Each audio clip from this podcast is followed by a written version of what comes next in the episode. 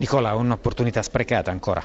Ma io credo proprio di no, abbiamo fatto un punto, non siamo più ultimi, sicuramente le prestazioni e la continuità di prestazioni ci stanno dimostrando che possiamo avere anche una continuità di risultati.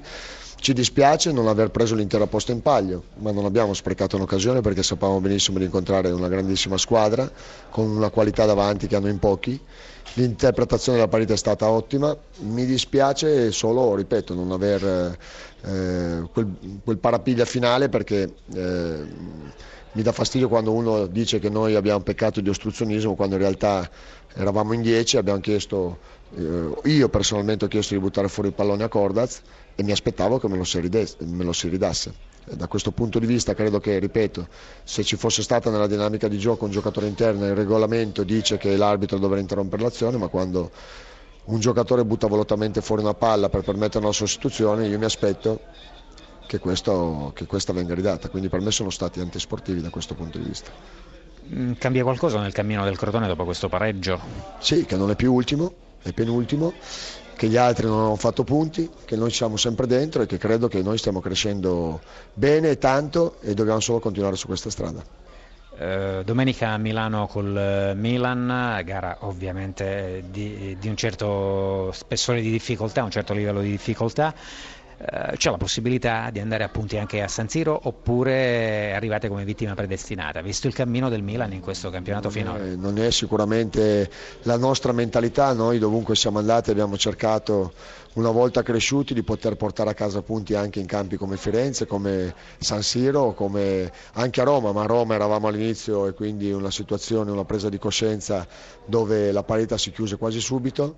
Eh, con la Fiorentina e a San Siro contro l'Inter siamo stati molto competitivi. Io credo che ci possa essere, soprattutto è, è nella crescita di un gruppo, l'avere l'ambizione di andare anche in un campo dove sulla carta ti metterebbero zero in casella, ma non ci sta scritto che tu lo debba prendere per forza. Marco Giampaolo ha aspettato, ha ascoltato anche le dichiarazioni dei colleghi dagli altri campi. Allora, eh, Giampaolo, eh, temevate questa partita, stavate perdendo, avete pareggiato, avete addirittura rischiato di vincerla.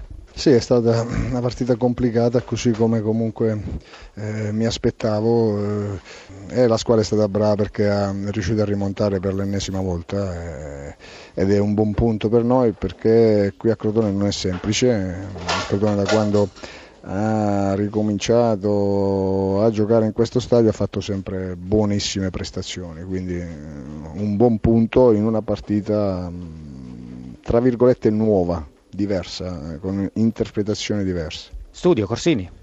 Buonasera Giampaolo, sentiamo, abbiamo poco tempo ma vorrei che fosse Filippo Grassia a porre una domanda al mister delle, della Sampa. Prego Filippo. Sì Giampaolo, mentre in casa tutto sommato la Sandoria sta portando avanti un buon campionato, però eh, in trasferta finora ha vinto solamente una volta denunciando qualche problema eh, di personalità. Cosa ne pensa?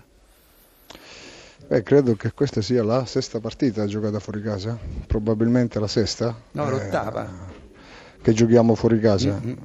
Una vittoria, tre pareggi e quattro sconfitte. Eh, sì. Una vittoria, tre pareggi e quattro sconfitte probabilmente sono il ruolino di marcia di una squadra giovane che, che ha un obiettivo ben chiaro eh, e che riesce a, a, raccogliere quello che può. Eh, abbiamo perso anche partite in maniera banale eh, però fa parte del percorso. Eh, probabilmente eh, in casa eh, fino ad oggi siamo riusciti a far meglio anche grazie all'apposto del nostro pubblico che è straordinario.